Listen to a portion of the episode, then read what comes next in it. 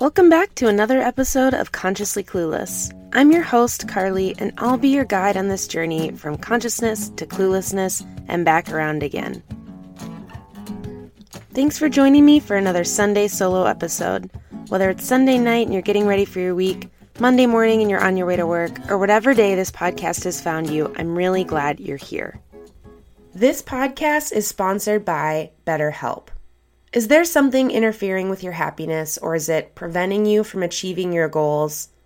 By now, you all know that therapy is an important part of my self care. It has truly been a game changer in every aspect of my life. BetterHelp is the largest online counseling platform worldwide. They are changing the way people get help with facing life's challenges by providing convenient, discreet, and affordable access to a licensed therapist. BetterHelp makes professional counseling available anytime, anywhere through a computer, tablet, or smartphone. You can start communicating within 48 hours. It's not a crisis line, it's not self help, it is professional counseling done securely online. And I have a special offer for you. Visit betterhelp.com slash Carly and join the over million people taking charge of their mental health with the help of an experienced professional. By using this code, you get 10% off your first month. That's betterhelp.com slash Carly. Take care of yourself today. Thanks again to BetterHelp for sponsoring this podcast. All right, everybody. So, this is the 100th episode of the podcast. 100. Whoa. I can't even really wrap my head around that and can't believe I'm saying that already. It has been over a year now since I started this, and now we're at 100 episodes. It's absolutely wild. So, of course, first of all, I have to thank each and every person listening because, I mean, without you, it really wouldn't be the same. It is quite amazing to know that there are people tuning in every week, listening to what I have to say, learning, sharing with their friends, growing, and hopefully laughing, maybe crying. I don't know. It's just pretty great to know that there are people listening to what I have to say. When I started this podcast over a year ago now, it really was it really it feels like a decision that I'd been thinking about a lot and somehow at the same time also was on a whim because it was one of those things I had joked about and said like I should have a podcast. I should do that someday. That'd be really good. I think that'd be a good job for me. But that was without actually knowing how to run a podcast. Like those were just flippant comments that were true. I did really believe that but they weren't really grounded in any real reality uh, that that would happen soon. I saw it always as like a someday thing. But I was in a really bad place. I was in a dark place mentally. It was a few months into the pandemic. I was living alone for the first time in years. It was a whole lot. And still, I'll recognize that I had it so much easier than so many people over the last couple years.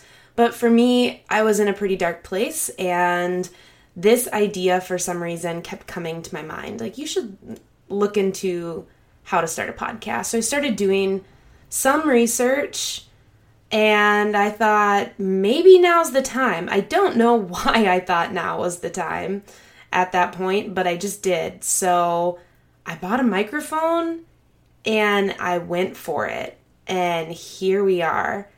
And honestly, the growth from well, for starters, just doing a podcast, turns out there is a lot you have to learn as you go or know about running a podcast. And I was doing all of that as I went, which it worked, you know, it worked. I would maybe help someone or guide someone to do things a little differently and have some more knowledge, but hey, we're here and it worked.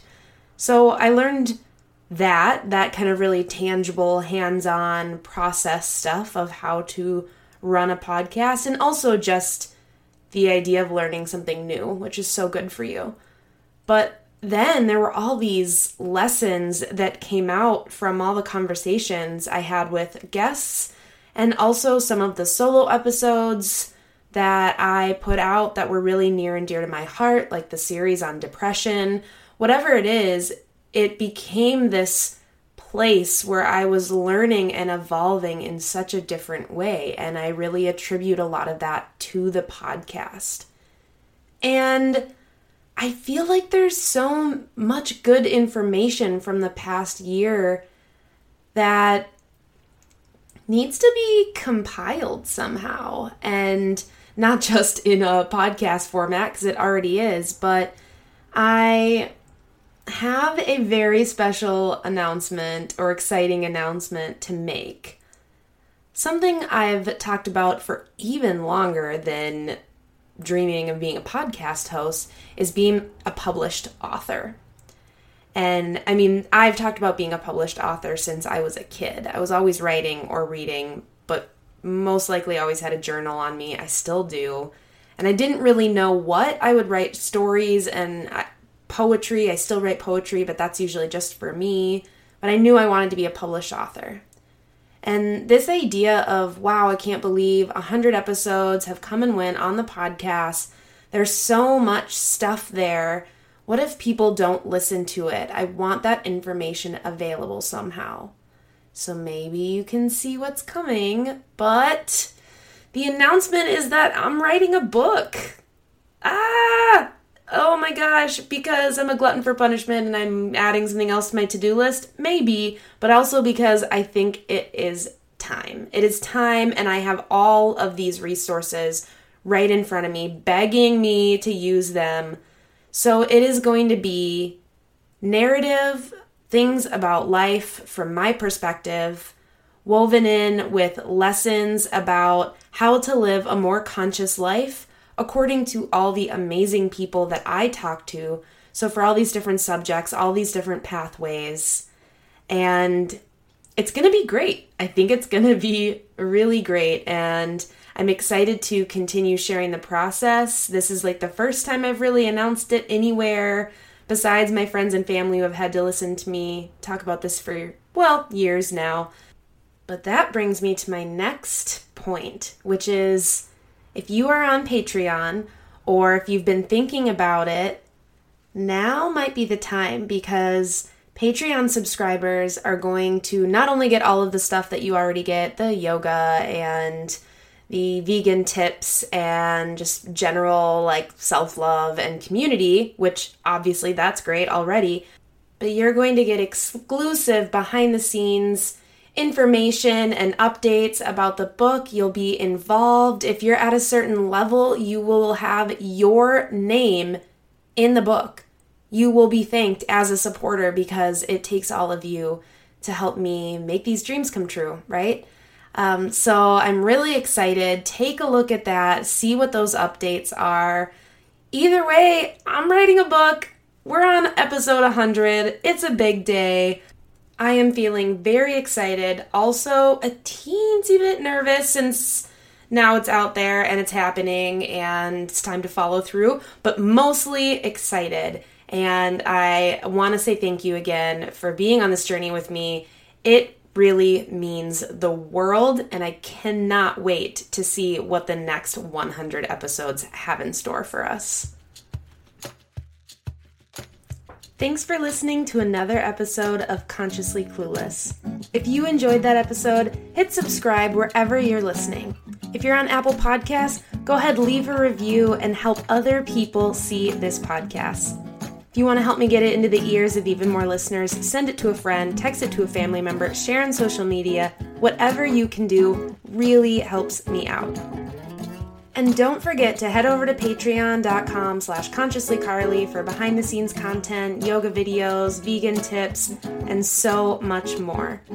And finally, if you're in the mood for a little self love boost, head to consciouslycarly.com and check out the new self love reset course. Until next time.